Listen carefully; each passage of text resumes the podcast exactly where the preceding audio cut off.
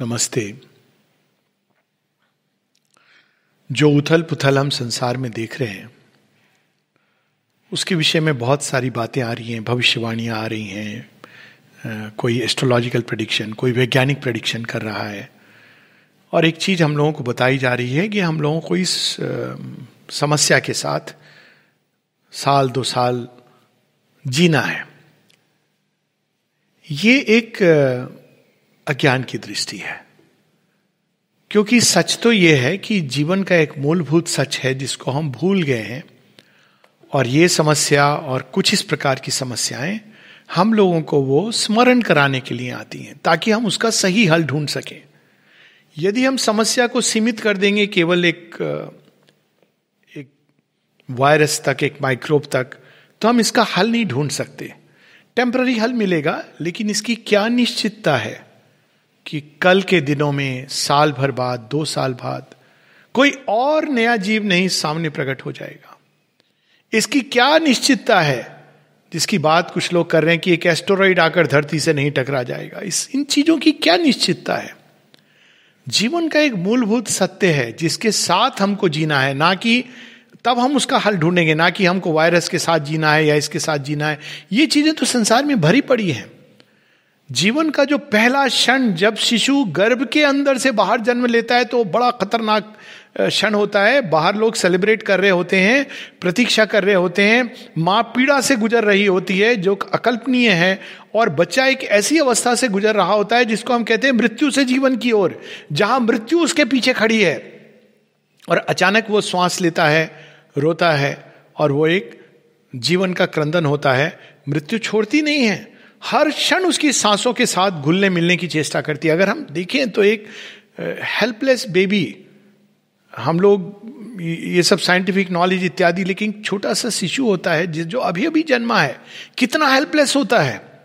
वो कुछ भी किसी चीज़ के बारे में नहीं जानता, उसको डेप्थ परसेप्शन भी नहीं है। यानी वो अगर भूल से भी पास में आ जाए तो गिर जाएगा, इसीलिए पालना चारों तरफ़ बनाया जाता है इस प्रकार का कि वो गिरे ना।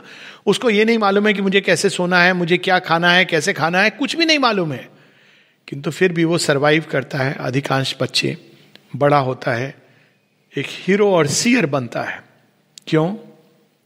क्योंकि कोई है जो उसके साथ है और वो जन्म के साथ नहीं है। जन्म के भी पहले, गर्भ के भी पहले वो उसके साथ है। और वो है उसकी जननी। जननी गर्भ धारण के पहले ही उसने स्वीकार किया हुआ है कि मेरे गर्भ में कोई शिशु आएगा। और जब गर्भ में होता है तो बच्चा नहीं जानता उसका पोषण करती है।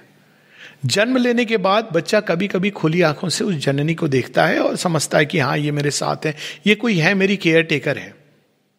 फिर धीरे धीरे वो बड़ा होता है, कभी रिवोल्ट करता है, सीखता है, सब कुछ करता है, नाना प्रकार के अनुभव, माए चुपचाप रोती होंगी जब बच्चे उनसे क्रोधित होते हैं, उनकी बात नहीं सुनते हैं। बहुत बाद में उसको स्मरण आता है कि सच में ये तो प्रेम था जो मुझे यहाँ तक ले आया। ये तो मानवीय जननी है। हम क्यों भूल जाते हैं कि हम इस संसार में अकेले नहीं आए हैं? हमसे पहले दिव्य जननी यहाँ आई है। यही हम लोग जब पढ़ते हैं शेयरविंद को, सावित्री का प्रारंभ it was the hour before the gods away सृष्टि के पहले कौन सृष्टि में आते हैं? मनुष्य नहीं आता है, वायरस नहीं आता है, पत्थर भी नहीं आते हैं, देवता भी नहीं आते हैं। इस संसार में सबसे पहले स्वयं जगत जननी आती है। और फिर धीरे धीरे उनकी कोख से संसार, उसके नानाविध चीज़ें प्रकट होती हैं। अंततः मनुष्य आता है। लेकिन हम नहीं जानते। इसलिए हम सदैव अनिश्चितता के संसार में जीते हैं। एक छोटा सा शिशु हो, अगर कोई उससे पूछे और शिशु बता सके कि तुम इस चीज़ के बारे में जानते हो, बोलेगा नहीं, उसके बारे में जानते हो, नहीं। मालूम है तुमको, एक बीमारी होती जिसका नाम टीबी है, मालूम नहीं। ये होता है, ये भयानक चीज़ है, मालूम नहीं। संसार में सर्प है, बिच्छू है, मालूम नहीं। पूतना है, मालूम नहीं। कुछ भी मालूम नहीं। बवंडर आता है, मालूम नहीं। तो तुम कैसे फेस करोगे संसार को? तो बच्चा क्या कहेगा? अपनी अगर कह सके तो वो कहेगा, ये है ना। अपनी जननी की ओर देखेगा, आँखें खोलेगा, मुस्कुराएगा और उनकी गोद में सो जाएगा। सर्टिट्यूड वहाँ से आता है। विज्ञान से नहीं वैक्सीन से नहीं साइंटिफिक नॉलेज से नहीं, क्योंकि वो तो एक सीमित चीज़ के बारे में है। अनिश्चितता हमारे साथ लगी हुई है। ये हम भूल जाते हैं। पहले हर एक श्वास अनिश्चित है। कौन जानता है कि कल क्या होने वाला है? एक बड़ी सुंदर सी महाभारत की कहानी है। एक दिन कहते हैं कि कोई समस्या लेकर के आया। महाराज युधिष्ठिर के पास पास सारा युद्ध समाप्त हो गया है और वो महाराज बन गए हैं। और युधिष्ठिर के पास जब बात पहुँची तो युधिष्ठिर ने कहा, कोई बात नहीं है, बहुत बड़ी समस्या नहीं है, कल दरबार में आ जाएँ। और कल दरबार में उसको बोल दो प्रस्तुत होने के लिए। और उस व्यक्ति ने आकर उस सज्जन को बता दिया कि आप, महाराज ने कहा है, कल द्वार में आप प्रस्तुत हो जाइए। भीम जो जागे हुए थे, प्रहरी की तरह उन्होंने सुन लिया। होम मिनिस्ट्री उनके हाथ में थी। उन्होंने जाकर के नगर में एक घंटा था। उसको ज़ोर से बजाया। वो घंटा केवल एक इमरजेंसी बेल की तरह था। उसको तब बजाया जाता जब बहुत बड़ी आपदा आ गई हो। या कोई बहुत बड़ी खुशी की बात हो, ताकि सब लोग आकर के उस अच्छी बात को सुने, खुशी की बात को, या अगर आपदा है तो उसका प्रबंधन हो। सब लोग उठ करके रात्रि में आ जाते हैं। क्या बात है? भीम ने घंटा बजाया है, भीम ने घंटा बजाया है। स्वयं महाराज युधिष्ठिर आ जाते हैं, द्रौपदी आ जाती हैं, अर्जुन गांडी लेकर के, ना जाने क्या संकट आ गया है। कहते हैं, भ्राता भीम मचले भैया, क्यों घंटा बजाया? कहते हैं, बहुत खुशी की खबर है, मैं सुबह तक प्रतीक्षा नहीं कर सकता, सबके साथ मुझे ये खबर शेयर करनी है। क्या खबर है? कहते हैं, महाराज युधिष्ठिर अमर हो गए। युधिष्ठिर कहते हैं, भीम, ये क्या अनर्गल बातें कर रहे हो? महाराज, अगर ये सच नहीं है तो फिर आपने उस व्यक्ति को किस आधार पे कहा कि कल आ जाओ, तुम्हारी समस्या का समाधान मैं कल कर दूँगा? ये तो तभी आप निश्चितता के साथ कह सकते हैं, जब आप अमर हैं और आप जानते हैं कि कल आपकी मृत्यु नहीं होने वाली या इस रात में आपकी मृत्यु नहीं होने वाली। एक बहुत कठोर सत्य है। अनिश्चितता हमारे साथ लगी है। तो क्या हम भयभीत मनुष्यों की तरह जीवन जिए? आज नहीं, कल नहीं, साल, दो साल, दस साल, कोई ना कोई समस्या, आपदा तो आएगी। कभी धन की समस्या होगी, कभी जीवन की समस्या होगी, कभी नाना प्रकार की कठिनाइयाँ आएँगी, जीवन के साथ जुड़ी हैं, बच्चों की, परिवार की, नाना प्रकार की समस्याएँ हैं।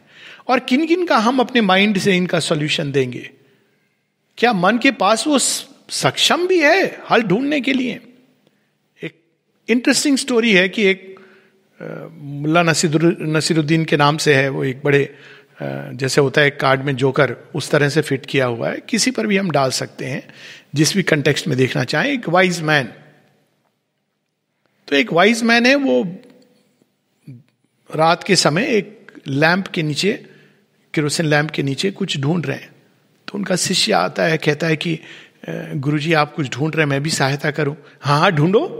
दोनों ढूंढते हैं।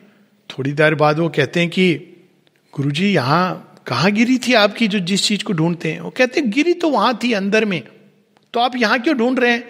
यहाँ प्रकाश ही इसलिए ढूंढ रहा हूँ। तो शिष्य कहते हैं कि आप वहाँ प्रकाश को ले जाइए जहाँ अंधकार है। तो गुरु कहते हैं, यही तो मैं तुम्हें ना जाने कब से कह रहा हूँ। तुम मन के प्रकाश को ही प्रकाश समझे बैठे हो और वहाँ ढूंढ रहे हो समाधान जहाँ वो है ही नहीं। मेरे वत्स में यही तुम्हें समझा रहा हूँ कि प्रकाश वहाँ ले जाओ जहाँ अंधकार है, जहाँ तुम कभी गए नहीं। वहाँ प्रकाश का वह स्रोत है और उसमें जाकर के खोजो जो खो गया है, जो निश्चितता खो गई है सर्टिट्यूड खो गया है, जो शांति खो गई है पीस और सेरिनिटी खो गई है, जो जॉय खो गया है, जो हमारी खुशी नेचुरल होनी चाहिए ये अवस्था खो गई है।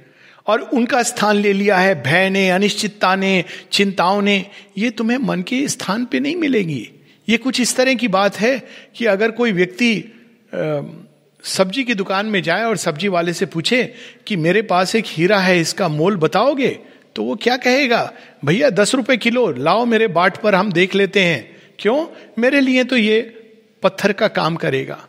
तो उसी प्रकार से जब हम मन और मन से उपजे ज्ञान और उसकी परिधि में जाते हैं, इसका हल ढूँढने के लिए जीवन की समस्या का तो एक सीमित निश्चितता के साथ एक दूसरी अनिश्चितता जुड़ जाती है।